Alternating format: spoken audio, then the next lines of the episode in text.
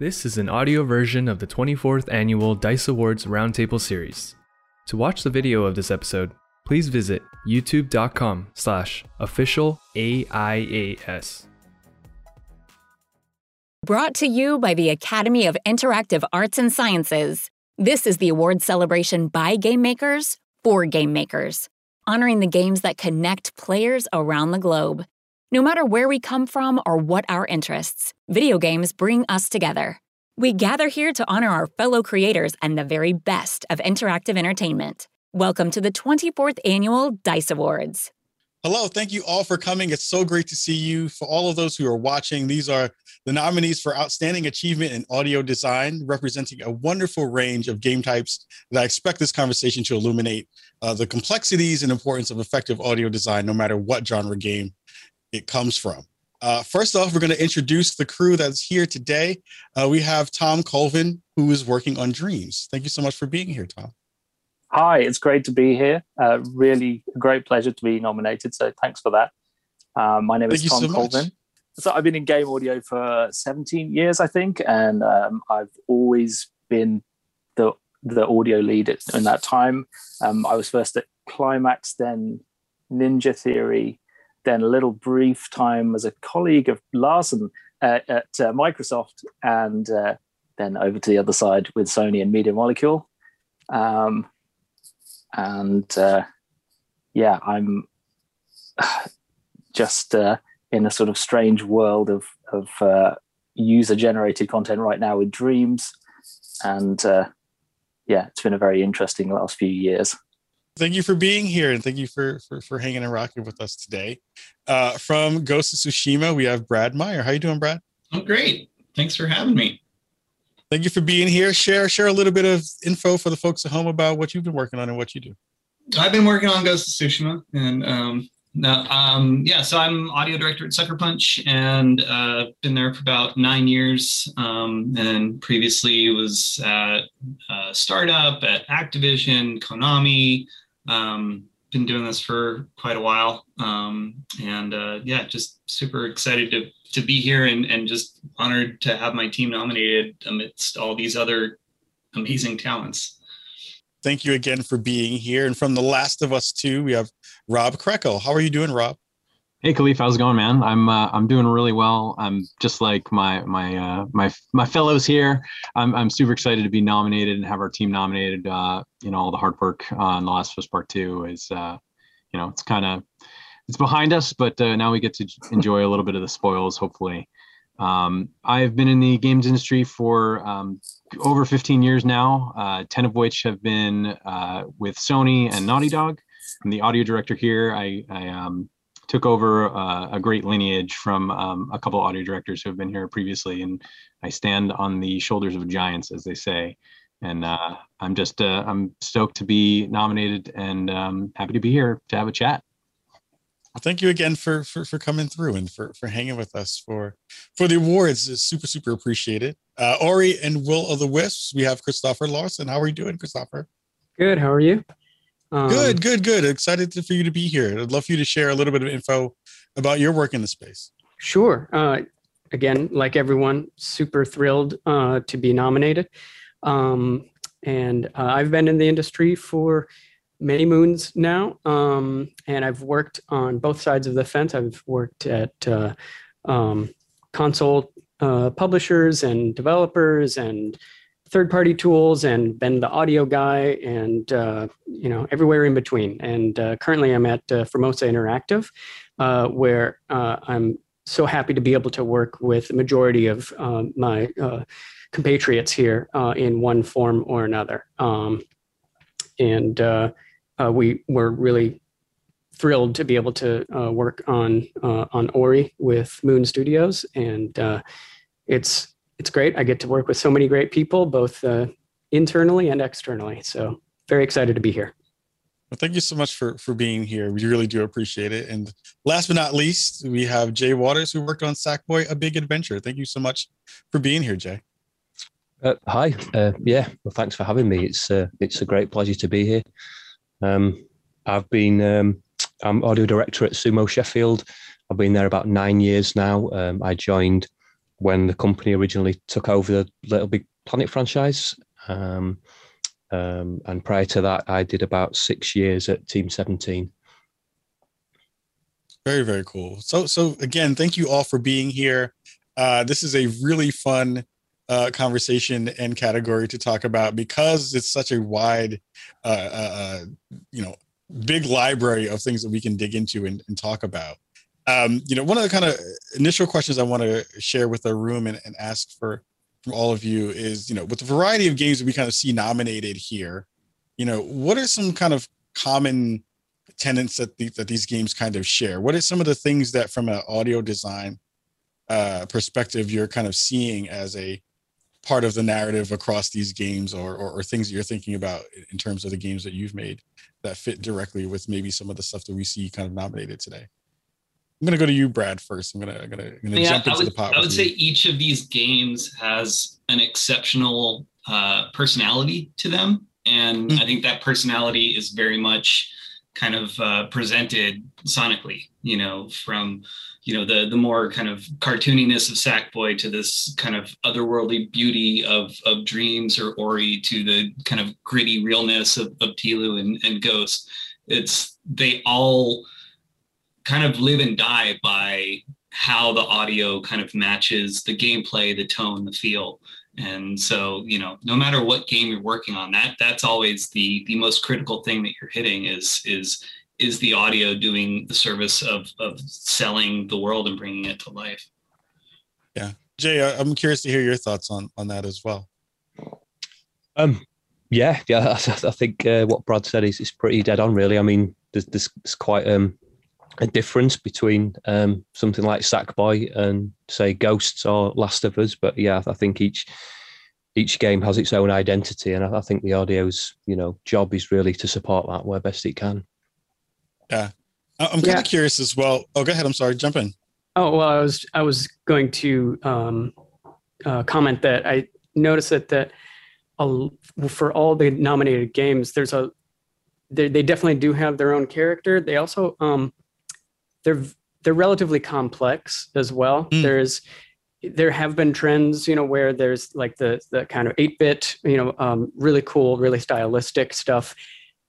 It's great, but sometimes a little limited in the visual and the audio. And I've noticed that for these nominees, we definitely have a lot of complexity involved in the systems and the presentations, and they all come out as a whole. So whether it's the deep kind of minutia that you see in like Last of Us per se, or the kind of the systems that we created for Ori, or that you what you need to do for Dreams and Sackboy as far as user generated content, it's no small feat. But everything that we do when it actually comes out, it's a very holistic presentation. It's not this conglomeration of all these systems. It's really a piece of art that comes out at the end. And I think that, that's where we all have been able to, where our expertise has really been able to shine, is to be able to make it come into a cohesive piece of art. Yeah, I love the fact that you kind of touched on the complexity of, the games that we have nominated here in terms of their audio design and the things that you all have to kind of, think about, mitigate, and also kind of incorporate into the whole audioscape in that way. I'm kind of curious to hear your thoughts about that, Rob, about, thinking about not only these games, but the game that you worked on, the kind of, breadth and depth of the complexity of kind of, how do you make sure that everything gets its due in its way? And how do you make sure that when you're thinking about the way it kind of displays itself for the player, that those pieces kind of, shine through when they need to? Yeah, I mean, the depth at which games nowadays, it kind of doesn't matter. It's kind of what Chris was saying. It doesn't really matter the style. The technical complexity is something that is only getting bigger and bigger and bigger as platforms increase in their ability to give us horsepower to play with. Our sort of technical ambition grows, and for a game like The Last of Us Part II, what that means is we can really try to focus in on all the small little details that make a world come alive. And the goal of that is not necessarily to show off technical prowess or show off, oh, we hit all these little details. It's more that it becomes invisible to players and they just are enveloped by the experience. That's always the goal, especially with audio. The best audio is often the stuff you don't notice. It's the stuff that just makes it feel right. That feeling of immersion often comes from audio and from sound design. And then music obviously is a huge part of the emotional component of things. And games have a unique challenge with music in that we're trying to pull the emotional heartstrings when the player has almost always control of what's going on in the game. And so that presents unique challenges across the board. And, you know, as technology evolves, we get more tools to play with to make that a lot better. I would assume, and this one is directed at you, Tom, I would assume that with a game where you have a lot of user-generated content, that complexity then jumps tenfold in how you kind of figure out how to initially kind of pull in all that goodness into the fold. I'm curious about how you went about curating these libraries for both music and sound design, and what was the inspiration behind these kind of various palettes that you wound up playing with. It was challenging. I will say definitely challenging. I mean, for most of my career, as the rest of you will have done, we spend our time thinking about here is a piece of entertainment, and I've got these resources, and I'm going to concentrate on getting the best result that I possibly can, and serving the vision and making people feel that the whole thing's come alive, and I'm in the world, and so on. And we've all had a career doing that.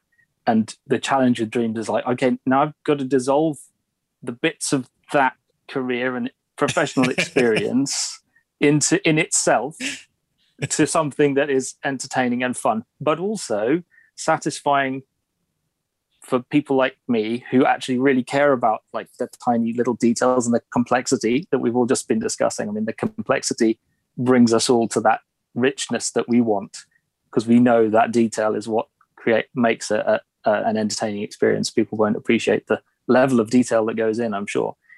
But then also with Dreams, we had to think, but I need to make it fun for people that have literally no idea how to do anything with sound, and possibly people that don't even care about sound at all and don't want to care. They still want to be able to make something and have a fun experience making it and make it sound good. And so a massive part of that is, well, it's just diluting all the bits of an audio person's career into fun chunks.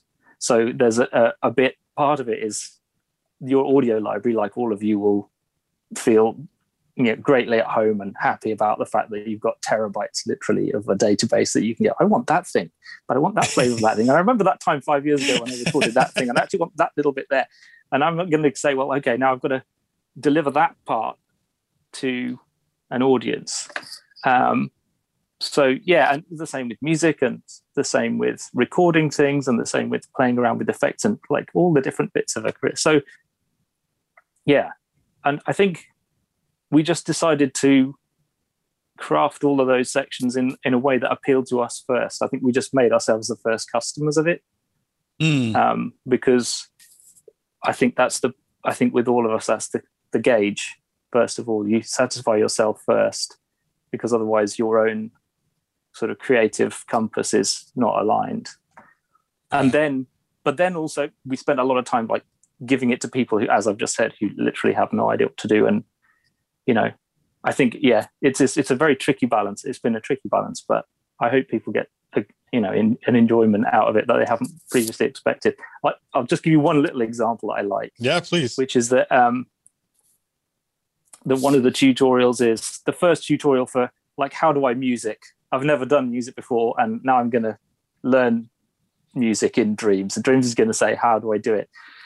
And so it's kind of, we just gave people like a sort of a jigsaw approach. You're like, okay, here's some bits of music. They're all pre-made.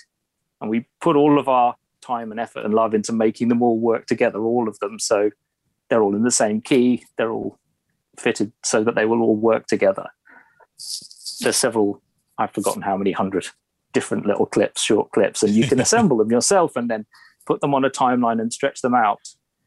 And that's, I think, people spend more hours in that tutorial than anything else. I think it's been something that people really love, and that's been the real great joy, is just watching people discover the thing that I care about. Sorry, I'm going on, but anyway, once yeah, I mean, once I found the certain bells that I was looking for, yeah. to make my beat sound really, really good, that was the thing that I was like, I need to make sure that I incorporate that in most of the other stuff that I have. It is very difficult to amass all that stuff and then try to figure out good ways to keep the player, you know, invested in, you know, not only the tools that you've kind of given, but the ones that are kind of always going to be available moving forward. Once more people start to add seasoning to the pot. Mm-hmm. I'm kind of curious about that in terms of the work that you've done, Jay, with Sackboy: A Big Adventure.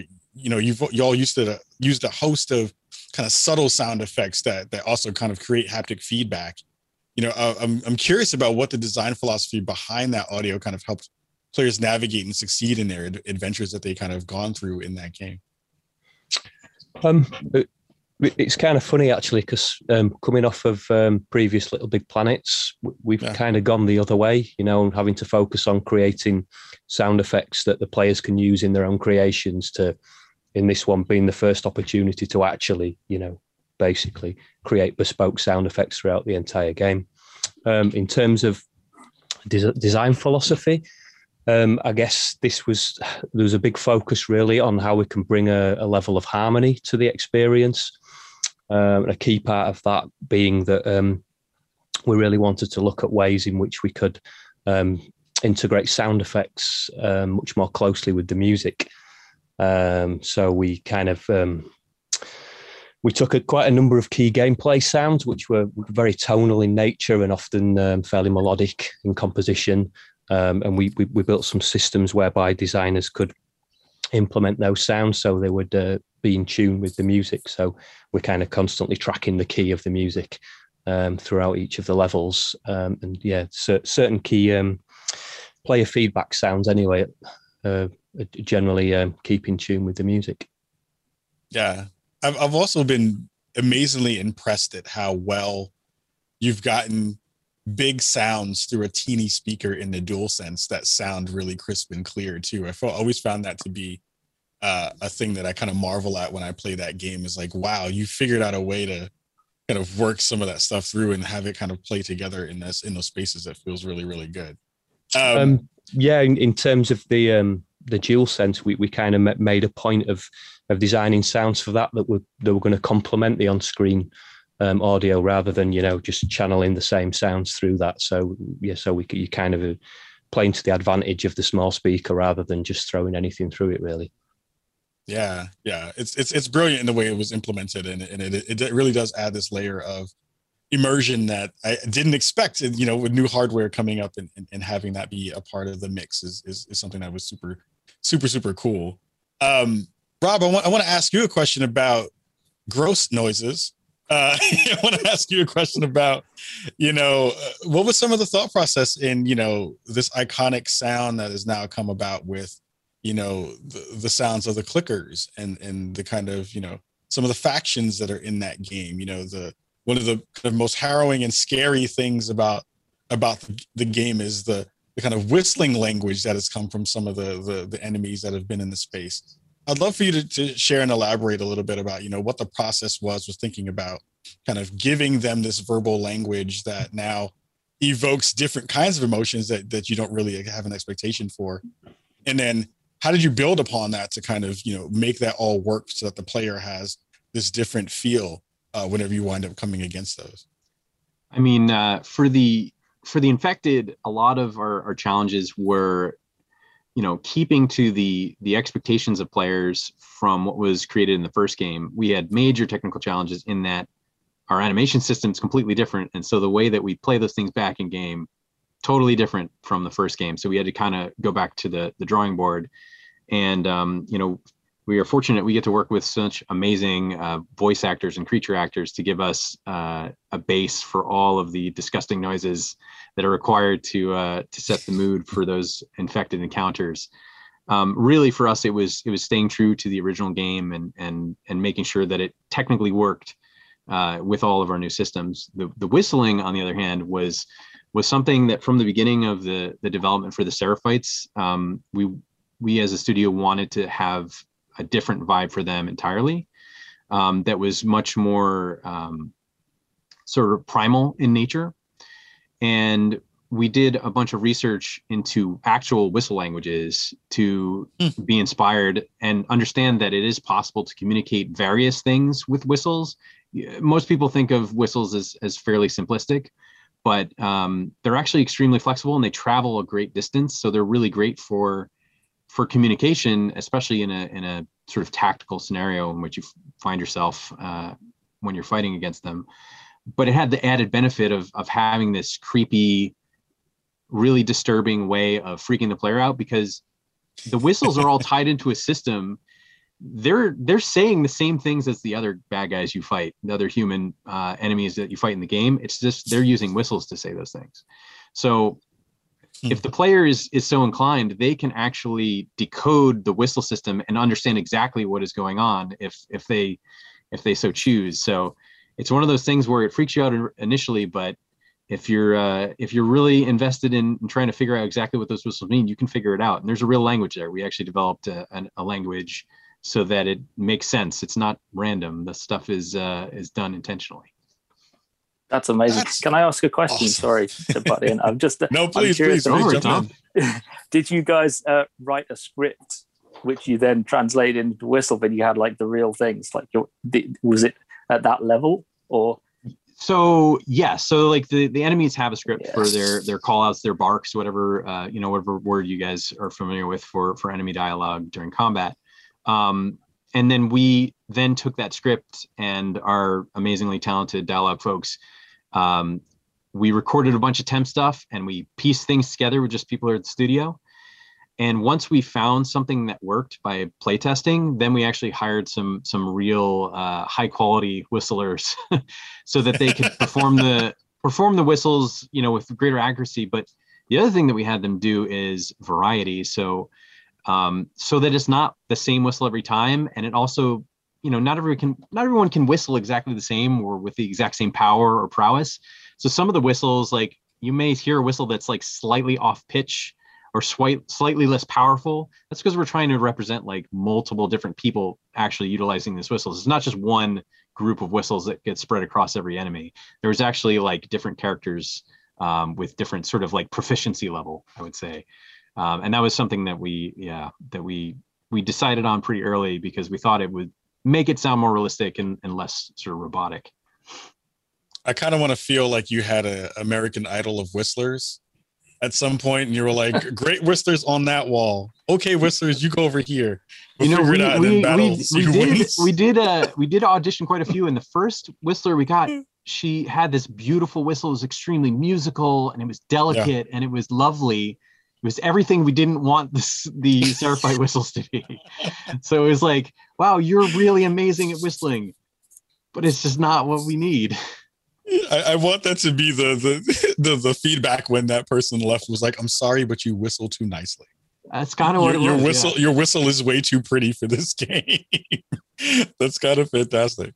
Brad, I want to dig into another sort of very very necessary sounds that goes along in Ghost of Tsushima, and that's kind of more in line with horses. The horse is a huge character within that game. It plays a very prominent part of how you traverse the world and how you deal with that. And also the idea of the wind guiding you to wherever you need to go in terms of, moving towards next objectives and things like that. I'd love for you to talk a little bit about, what it was like to capture those kinds of noises and those kinds of sounds, especially around the Foley for horses and things like that, because I think that's super nerdy and interesting. And I'd love to hear a little bit about that. And then, when did you all kind of think about using the wind and the sound that goes along with that to kind of help the player be guided through the story? Yeah. So for the wind, that was something that one of the creative directors Jason Connell came up with, and it started with, he had the idea of like, what if we could use wind as a navigation tool? And then talking to our lead programmer, Adrian Bentley, to see, can we do that? And then talking to our lead BFX, can we do that? And then the prototype was like, that's pretty compelling. So then we started thinking about, okay, how are we going to do this on the sound side? And so we designed the system of like, you know, spline, like sounds moving along splines in the direction of your objective, kind of matching the visuals. And that worked really well. The real challenge came with how do we make, like, we already have wind in the game just for the ambience of the world. That's really kind of what helps you identify where you are as far as like what biome you might be in. You know, you can close your eyes and hear I'm in grassland or I'm in a bamboo forest or whatever. So we needed some kind of wind that was going to also stand out from kind of our ambient wind in the world. And, you know, fortunately, kind of the narrative of this guiding wind that the player uses to traverse through the world is, you know, Jin asking the spirit of his father imbued in his sword, like for help. So we kind of took that as the like kind of guiding design principle for the sound and said, you know, why don't we make this something a little bit more tonal? So that way it'll stand out from the rest of the wind. And so Josh Lord, who's my senior sound designer, and I basically went into our Foley room, and I just, to go back to whistling, I played all of our flute collection that we have at work really poorly. And, you know, just kind of essentially just trying to get wind going through and making really kind of bizarre, otherworldly, ethereal whistles. And so then he took all that stuff and mixed in some whispers and some other kind of things that were indicative of like, you know, a personification of wind rather than wind itself. And that once we got that in, it was like, oh, this is it. You can hear it. You know that this is the guiding wind versus the ambient wind. And that was kind of the big moment there.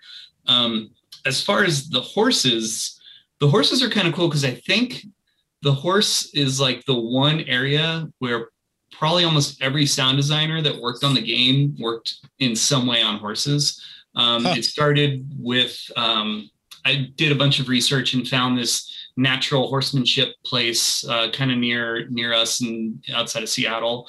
And so went recorded a bunch of stuff there. And, you know, these horses, they don't have horseshoes. So we felt that was period appropriate for 13th century Japan and got them walking and trotting and galloping over different surfaces and lots of vocalizations. A horse farted and my microphone wasn't close enough. So we just missed out on that. But so we started with that. And then from there, it was just a lot of iteration to really dial it in. You know, we've recorded a lot of bridle and saddle stuff. And then we relied on the Sony PlayStation team down in San Diego because they have a lot of great Foley props to record some more stuff for us. And it was just continually refining what we had and just making sure that, you know, each surface was cutting through the mix. And, you know, we ended up going for, you know, we had different surfaces, different, you know, walk speed types, but then we also had these additional layers of like sweeteners for each surface, just kind of give a little bit more detail so that, you know, occasionally when you're walking on a wooden bridge, it's going to be creaking and you're getting a little bit more grit when he's walking on stone and those kinds of things. And then on the vocalization side, the initial plan was, hey, let's make every horse sound unique because that'd be really cool. And then as we recorded horses, we found out that they all sound pretty darn similar. So what we ended up with was like, okay, the player's horse will have a set of vocalizations, and then all other horses, the Mongol horses, the, you know, random horses in the world, the nags, all those will have a different set. So at least we have a little bit of differentiation so that you can grow close to your horse, who we may or may not do something to later, and then all the other horses sound the way they do. So you have to basically figure out a way to get the horses to get vocal coaches. Yeah, and so, you know, it was actually interesting. So we got like a lot of the, hey, I'm nervous stuff from the horses by just sticking our microphone in front of them because, you know, there's these big furry blimps. And it's a foreign object. So when the horse sees a foreign object, they get a little bit nervous and they start making these nervous vocalizations. So that works for about 15, 20 minutes. And then we're like, oh, it's that fuzzy thing. Right. And they don't care anymore. So that's how we got those. And then to get a lot of the whinnies and neighs, this guy took these two horses that are always together and just separated them and just moved one away. And the other one was like, where's my friend? And he started getting upset. So he gave us some good neighs and I'm really upset whinnies and stuff. Yeah, that's awesome. I love hearing the kind of like behind the scenes ways of all that kind of stuff works because you never think about that while you're playing it and you're just like, oh, That took a lot of work to almost get that horse fart that didn't come through in the game. Christopher, I'm really interested to hear, you know, your thoughts around Ori, and you know, since that game has such a unique look in how it kind of presents itself, how does the kind of audio design bring more dimension to such a really beautiful environment? Well, that was the big, you know, challenge for us. It was, you know, we were also standing on the shoulders of giants in that the previous title was, you know, it was done exceptionally well, and it, you know, looked great, sounded great. It had a very painterly look to it. So when Moon wanted to, you know, make the next one, they sort of wanted to, you know, keep, you know, they wanted to keep what was good and just sort of add to it and embellish it. So, you know, that was actually our challenge, because there was a very creative painterly approach to the first one. And so it's like, how do you add all these rich details to, you know, sort of, you know, plus up the experience for the next generation? And we did have one of the benefits of almost all of the enemies and characters and the environments were new, so we didn't, you know, we were able to sort of reference the original aesthetic while making, you know, diving in and creating the details without being sort of shackled by the past, which was, you know, it's actually a really great combination, because then you can use these kind of gestures to reference things, but you can then also go, you know, in whatever direction that you want that's, you know, appropriate for the title. And as you mentioned, there is a lot of dimension to the game, to the depth of the art and the graphics. I mean, it's just phenomenal looking. But in its gameplay, it's essentially a 2D game. It's, you know, it's a side scroller, or it's, you know, side and up and down. So we actually did take advantage of the benefits of spatial audio, which allows us to actually add a depth, so we could actually kind of create the Z dimension, and we could sort of surround the player with a lot of details that you don't necessarily see and you don't need to see, but we're helping create the illusion. We're sort of playing to the depth that is in this 2D world that you can't really go explore, but you can kind of see it around the corner, and you can kind of hear it, you know, deep in there, or behind you, or above you. And so the combination of that, and then working with the music, and you know, making sure that there was always a we're, you know, working with the composer Gareth was great. The music has always been a huge aspect of Ori, and so we never wanted to get in the way of it. And he also really respects sound design. So we were really able to do a very symbiotic, you know, treatment to the soundscape as a whole, to make sure that each of us had our own space to play in, and that we weren't either getting in, you know, in each other's way, or where we were actually, you know, helping.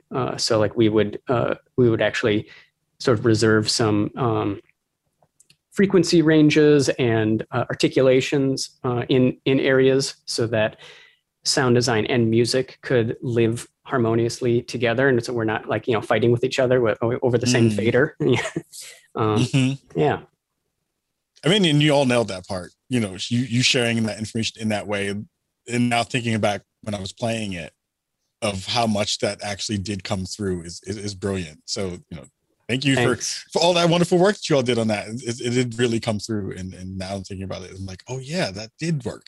That was super, super good. It is now time to give away our award. And the D.I.C.E. Award for Outstanding Achievement in Audio Design goes to Ghost of Tsushima. Congratulations. Congratulations. Awesome. Congratulations. Wow. Awesome. Thank awesome. Congrats. Awesome. Well deserved. Thanks. Jeez, wow. That's a huge honor, and again, especially to be nominated among all these people. And you know, I will say until I'm blue in the face that This was absolutely a tremendous team effort. Both the Sucker Punch audio team, the Sony sound design team, Sony music and dialogue teams, our external partners at Molinaire who did our cinematics, our QA team, and everybody at Sucker Punch as well, because, you know, we've got a really great team there, and I have, bribe them into listening for audio and giving feedback about audio. And so it's just such a tremendous achievement for all of us. And what a big honor. Thank you so much. Well, again, Tom, Brad, Rob, Christopher, and Jay, thank you. Thank you so much for being here. Again, thank you for all the wonderful work that you do in the space. You know, audio design is very much about the details, and you have nailed them in the games that you've made in the space and in the world today. And it so comes through and has made everything so much better. So thank you all for your wonderful work and for using your talents for all these wonderful games. And we hope to have you back here for another D.I.C.E. Awards next year. That would be amazing and super, super awesome. Thanks again for being here.